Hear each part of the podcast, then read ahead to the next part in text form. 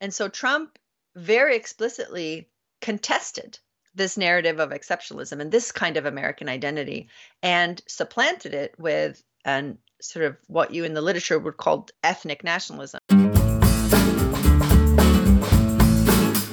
Welcome to another episode of America Explained, the podcast that brings the important voices and perspectives shaping American politics, foreign policy, and culture to an international audience.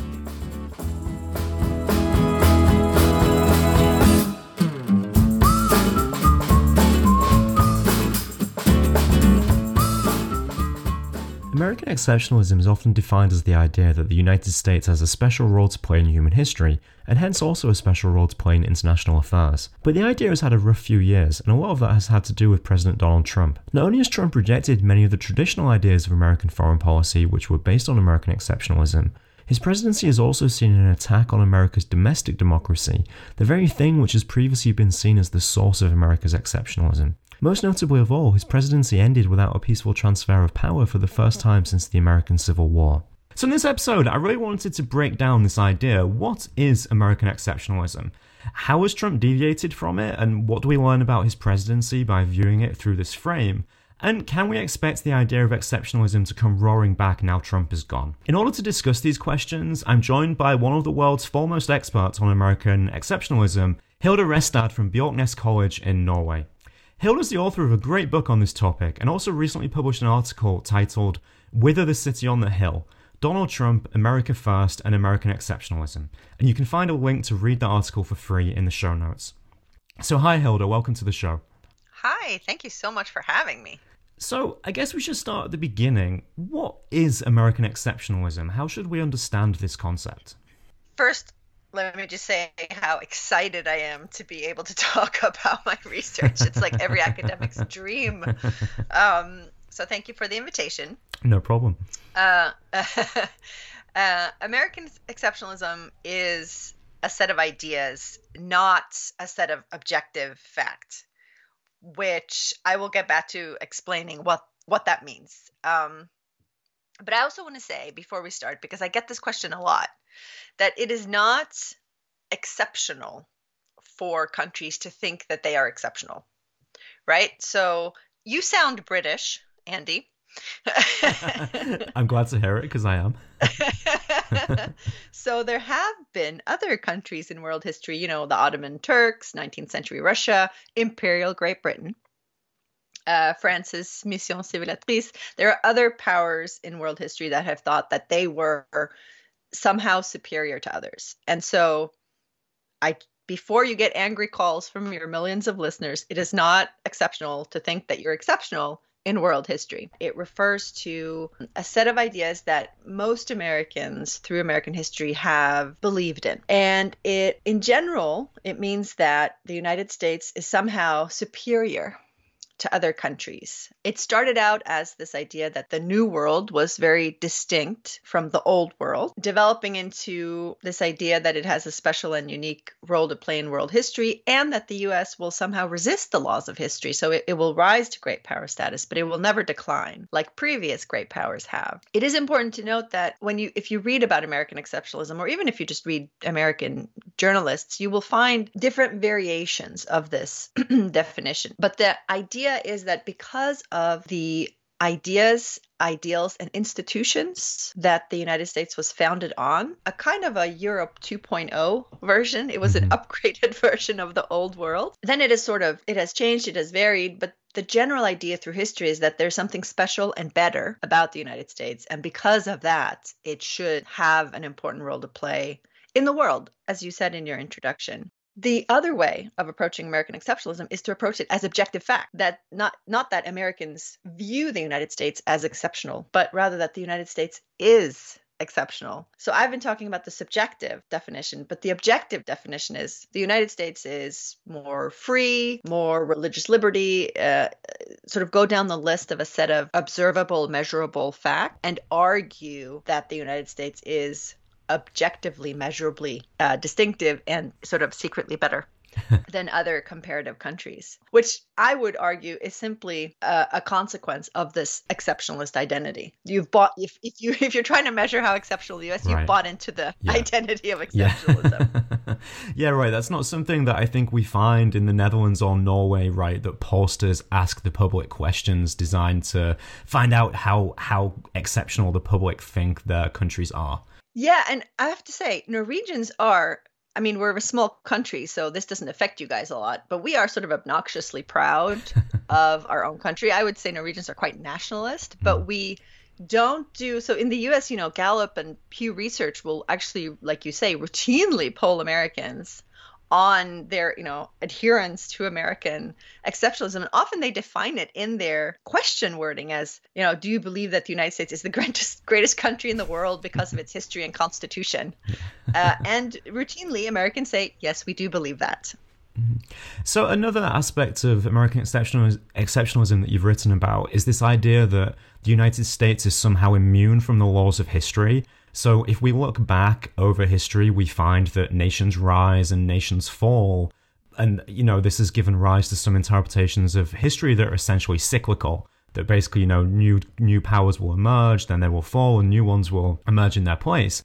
But part of American exceptionalism is believing that the United States is somehow immune from this particular law of history. Absolutely. And this is, I think, the end of the Cold War really provided to most Americans actual evidence for this thesis, right? Because the United States had it had taken over a continent, it had vanquished uh, several iterations of old world enemies in the First and the Second World War, and then it had vanquished uh, the Soviet Union. So there was evidence was really piling up that the United States really was this unique great power in world history that because of its exceptional genius in how it was put together, because of what it was offering to the world in terms of ideas and leadership and culture, it really did have the ability to rise and not to fall. And of course, I mean the 90s when you when you read American um, political scientists and others in the 90s, it is, you know, a, a decade of triumphalism.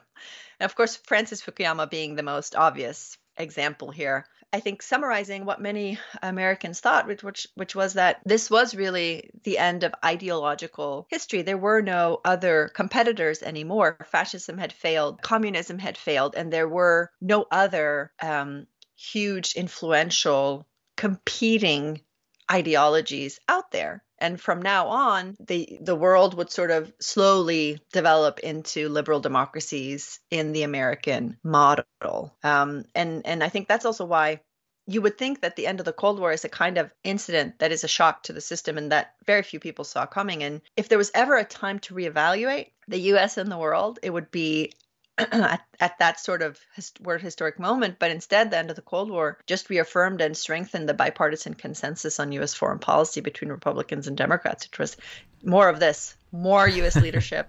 more America in the world. The world loves us. Yeah. well, yeah, and it, it, it's interesting how that moment of triumph in the Cold War was viewed as ratifying a particular approach to foreign policy, but actually, in many ways, that foreign policy approach that was ratified was was in some ways mythical, right? So there's this idea that the US has always done what it's done in international affairs and its achievements have been due to being a liberal superpower. But of course, there's actually great great elements of illiber- illiberality in in the history of American foreign policy. I mean, for instance, you know, Manifest Destiny, you know, conquering a continent was, you know, an, a profoundly expansionist, realist act to carry out. So this kind of brings us to the, the, the, role of exceptionalism in American foreign policy. And I wondered if you could talk a little bit about that relationship, particularly, and, and especially this point you make, which I think is really interesting, which is to say that for most of the post war period, um, exceptionalist views have been shared by pretty much everyone in the foreign policy debate in the US, even though they had profoundly different prescriptions for what American foreign policy should actually be. So the exceptionalist narrative can encompass a huge amount of variation in American foreign policy. And I wondered if you could talk a little bit about that. Yes. So the backstory, the origin story of post war bipartisan consensus is that there is this sort of myth about American foreign policy in the 18th and 19th centuries as having been mostly isolationist because the United States wanted to be an exceptional exemplar to the world, as a city upon a hill shining its example but not involving itself in the world. And that that had led to the US reacting too late to Nazi Germany and uh, putting itself in peril. Uh, that whole story is hugely problematic because, as you just said, the United States in the 19th century was extremely expansionist, aggressive, took over, you know, half a continent quite quickly. That's uh, quite a feat if you're isolationist. but the idea developed that the United States had to be very interventionist, internationalist, uh, sort of aggressive in its approach to international politics in order to create and defend a new world order, essentially, which is what today is sort of called the liberal world order, which is its own debate among political scientists what that means, right? But the point is that the foreign policy elites in both parties after World War II agreed that the US had now set up, you know, these institutions that were largely beneficial to the US and it was important for the US to play a very active role in defending them and thereby defending the American national interest. So the overall, you can say there was sort of grand strategy agreement.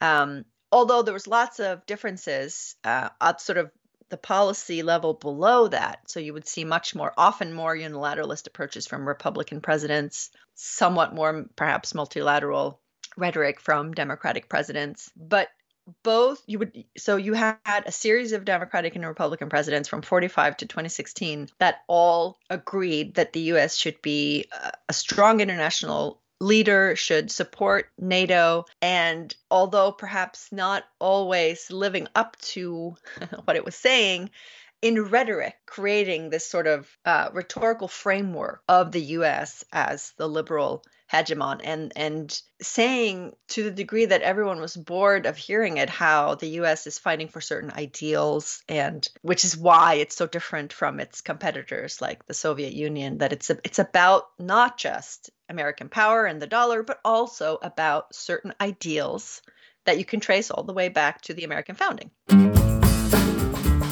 listening to America Explained, a podcast about the United States for an international audience. If you like what you hear, please subscribe, tell a friend, and leave a positive review on your podcast platform.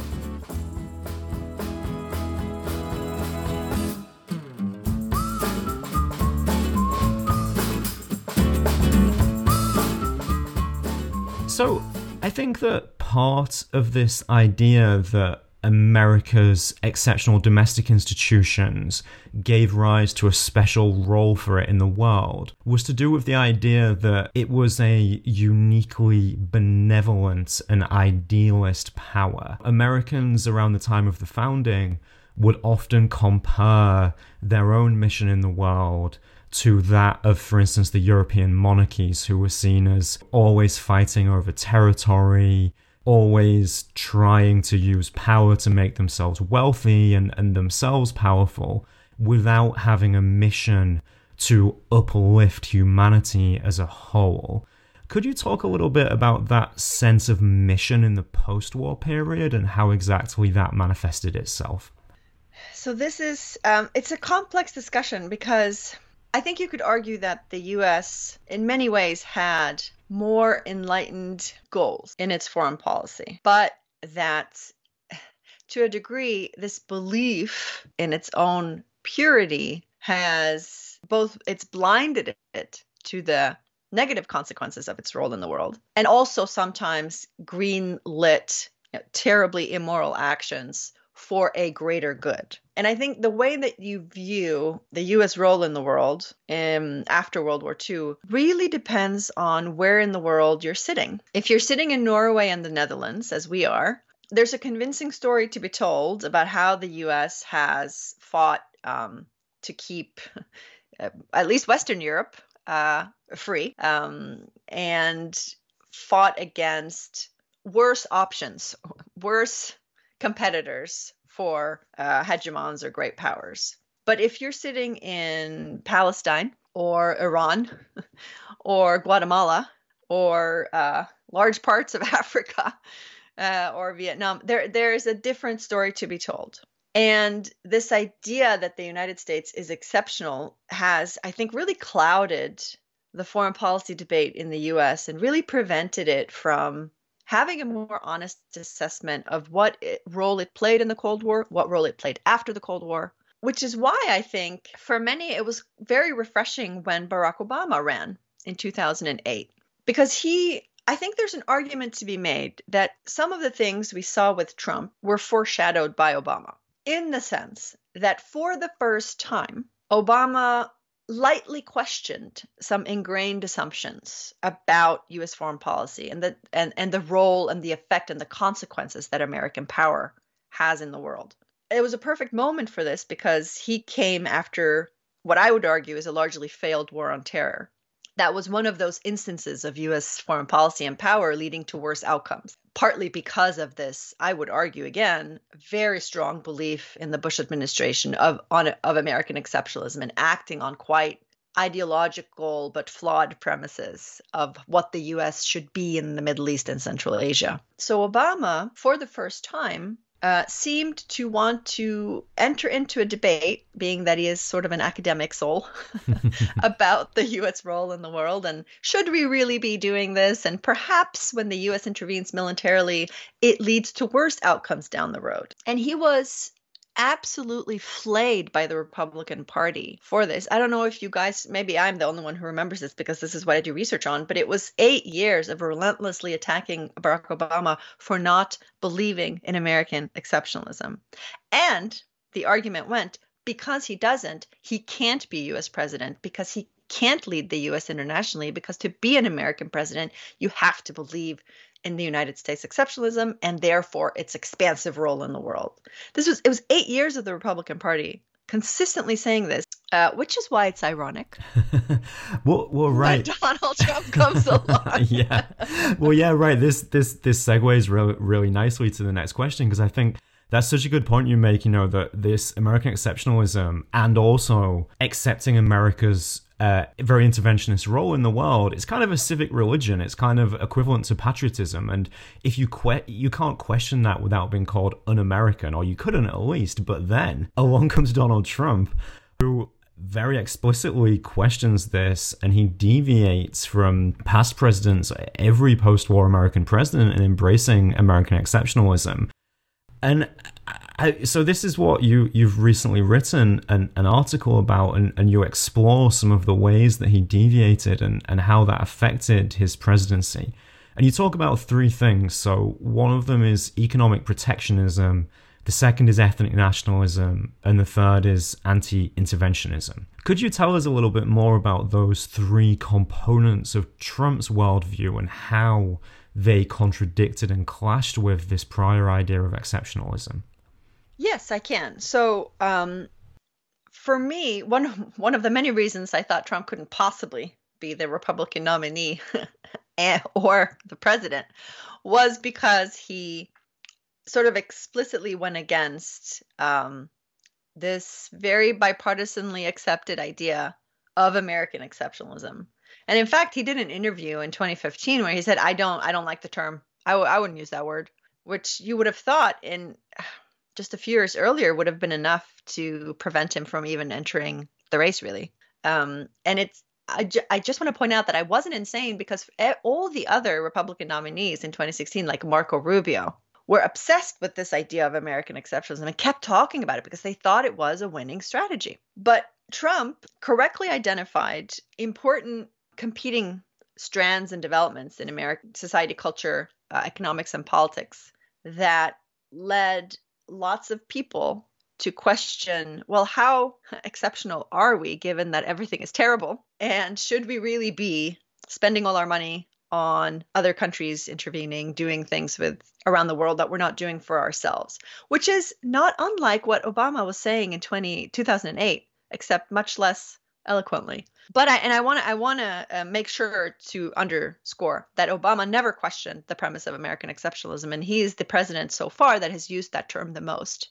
And he talked explicitly about it, probably because he kept getting attacked by by the GOP. So in his rhetoric, Obama never wavered from uh, a, a typical U.S. presidential rhetoric on American exceptionalism, but questioned the extent to which the U.S. needs to be everywhere in the world all the time. Whereas Trump uh, just rejected it wholesale. First first time since 1945 a US president has rejected this idea that the US, in fact, is special and, and exceptional.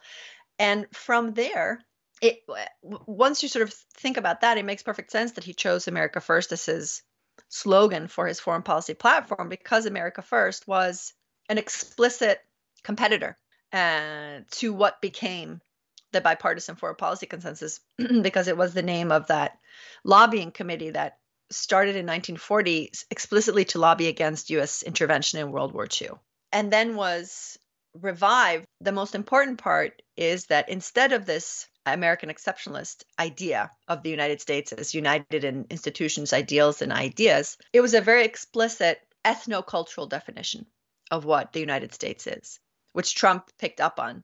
And so Trump very explicitly contested this narrative of exceptionalism and this kind of American identity and supplanted it with an sort of what you in the literature would call ethnic nationalism. So white, Christian, um, American culture that was ex- was de- were defined as the real Americans, excluding quite uh, um, specifically sometimes certain groups such as Muslims. That was sort of the the original other. Uh, that's what he sort of started talking about, and of course he then went about instituting the so-called Muslim ban. So there was a completely different way of defining the American nation or the American national identity, which meant that in foreign policy, if you take away these ideals and ideas, then there's no longer a mission abroad. What are you fighting for? Not liberal ideas, not uh, freedom of the press around the world, not political civil rights around the world, because all that is gone from your worldview. Instead, you're fighting for material wealth, a sort of transactional approach to uh, international politics, and you're you're fighting not to sort of gain allies or or, or or friends or create a sort of network of anything. You're just sort of seeing in each situation what can you get from whom. And it doesn't matter if you can make enemies out of your allies and and temporary friends out of your enemies. It's all about you and what you can get out of it, not about some sort of longer term approach to the world. But so he he revived America first in the ethno nationalist sense and the economic protectionist sense. But he did not revive the non interventionist part of America First because his approach to security policy has been quite aggressive and militarist and unilateral. Uh, he will intervene here and there. He will bomb this and that. So he will. It's not that he withdrew the U.S. in any way from the world, which I think many of his voters uh, expected that he would. So not a sort of non-interventionist approach, just a sort of more randomly aggressive unilateral approach where whatever fit his fancy. You're listening to America Explained, a podcast about American politics, foreign policy, and culture for an international audience. Like it? Then tell a friend and help us grow.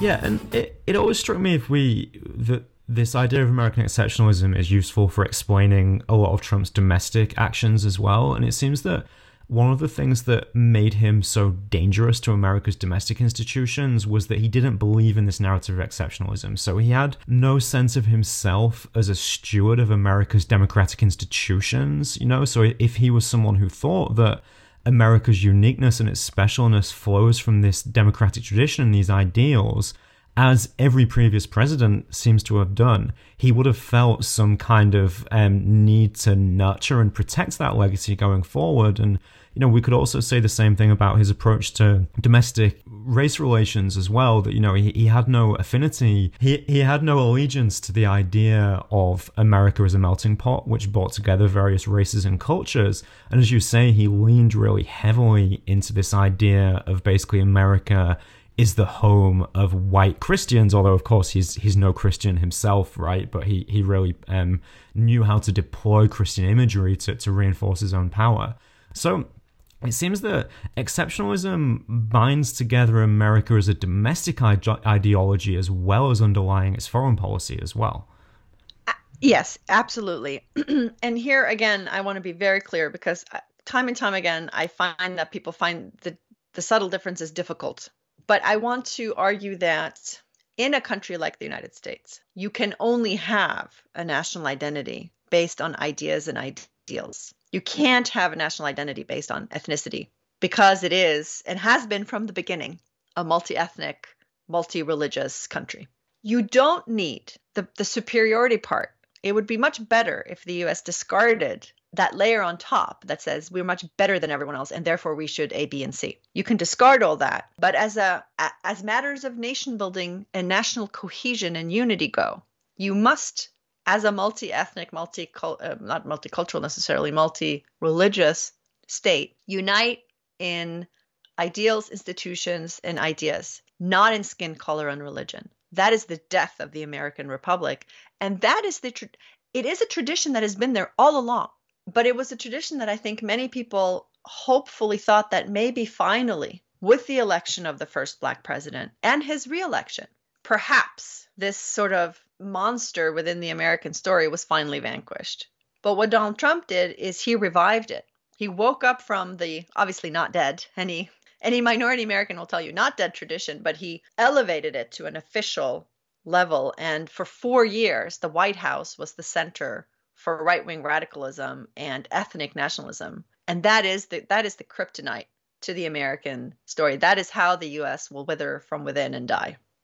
I think that this this really raises the question of America's ideals versus its practices throughout history. Know, so I, I could, and in my more cynical moments, do construct an argument where you can basically say that for most of its history, America has not been a democracy for most of its history, America has not been a true multiracial republic.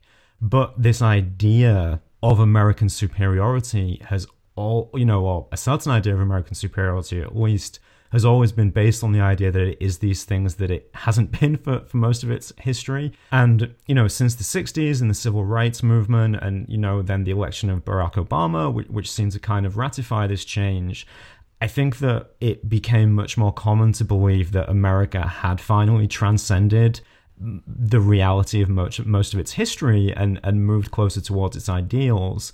But the election of Trump came as a really kind of ugly reminder that that really hadn't happened so much. And um, just you know, uh, turning to foreign policy and and, and th- again and thinking a little bit about the future. Another way that I think that this contrast between ideals and practice is interesting to think about is I think about the all the research that's been done on American public opinion to, towards foreign policy in the post-war era, and we consistently find that the American public has not been as bought into this bipartisan consensus about things like free trade, about things like uh, liberal institutions, as American elites have been. So if you ask Americans in a you know in an opinion poll, do you think that ideals should guide American foreign policy? Most Americans will say yes, but then if you ask them what actually are your priorities in foreign policy, they'll usually say protecting the homeland, safeguarding American jobs, much more kind of of nationalist or at least not internationalist, not idealistic goals. Uh, trade's a great example of this, you know. So since World War II, elites have consistently been much more pro-free trade than, than the public have. And it seems that what Trump did to an extent was that he came along and he broke this bipartisan duopoly and gave people the option of voting for something different, gave the option of, of voting for something more nationalist. And that leaves me really confused about where we're going to go from here, right? You know, so have we seen a change in the way that the parties are going to view America's mission in the world? Have we seen a change in the public's views? I just wondered if you could reflect on on those issues. Right. So you don't want a situation where a foreign policy elite is taking a country in a direction that the rest of the voters don't agree with. And that is sort of what Obama was working off of in 2008, recognizing that this war on terror was very unpopular, that there were deep, obviously, problems with the American um, political economy, given that he took over in the midst of a financial crisis.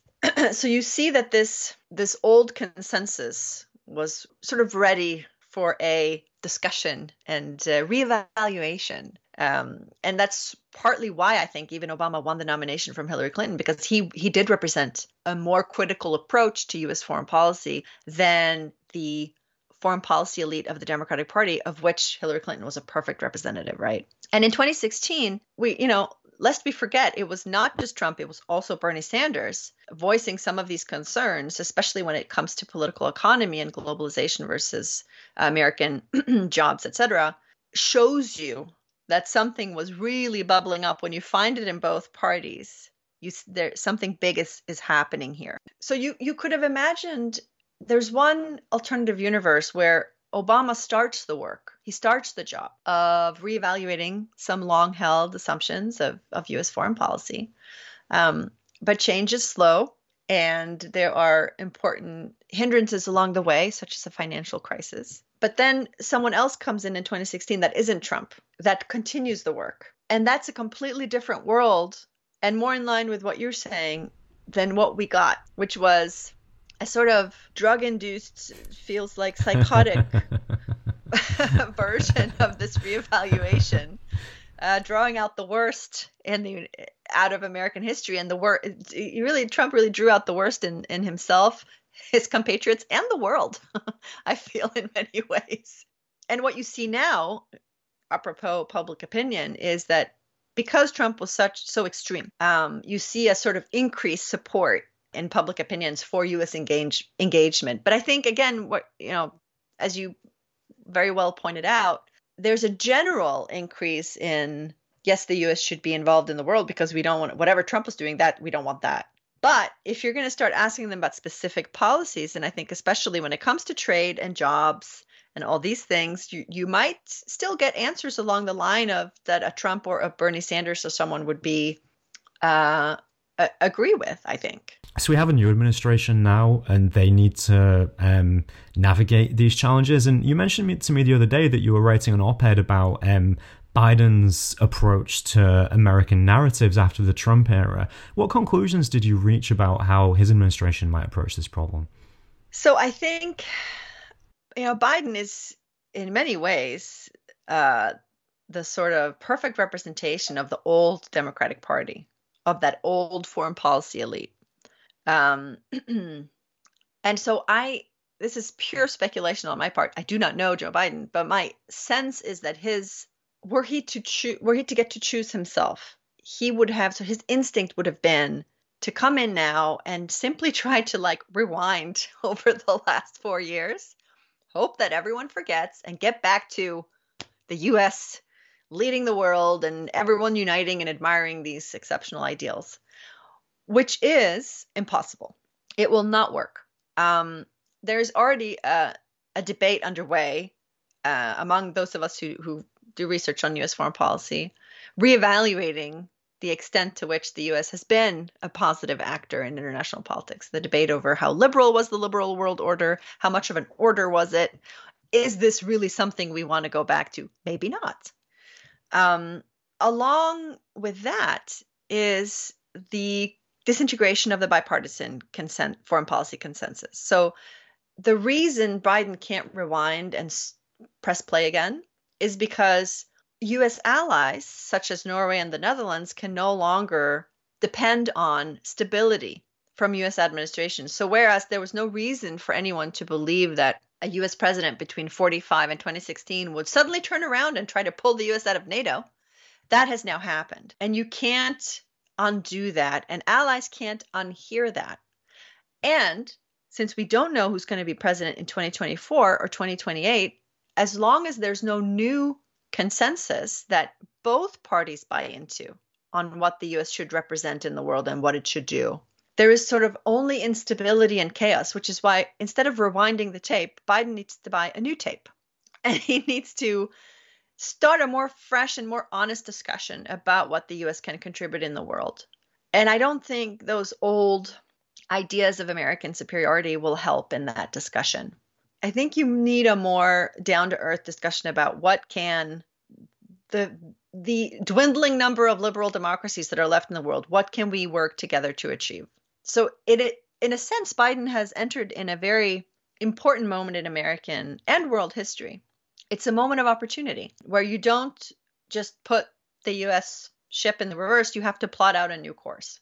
Yeah, and it's it, it's going to be really interesting to see how the internal debate in the Democratic Party plays out as well, because in a way, Biden assuming the mantle of the party has delayed an, an inevitable changing of the guard, right? I mean, he is old. He's like the oldest guy to ever assume the presidency. And, you know, if you look at um, Kamala Harris, his vice president, is, is, is 30 years or so younger, different generation. And that generation of Democrats has an approach towards American foreign policy, which I think is also very, very questioning of the idea of superiority and very questioning of many of the traditional policies that that have gone along with that. So it's going to be real, really interesting to see how that plays out as well. And I fear so Biden has, I think, been quite good at positioning himself in the direction in which the party is going. And I think most will recognize, even those who voted for Bernie two times in a row, that Biden's domestic agenda is quite progressive and markedly more so than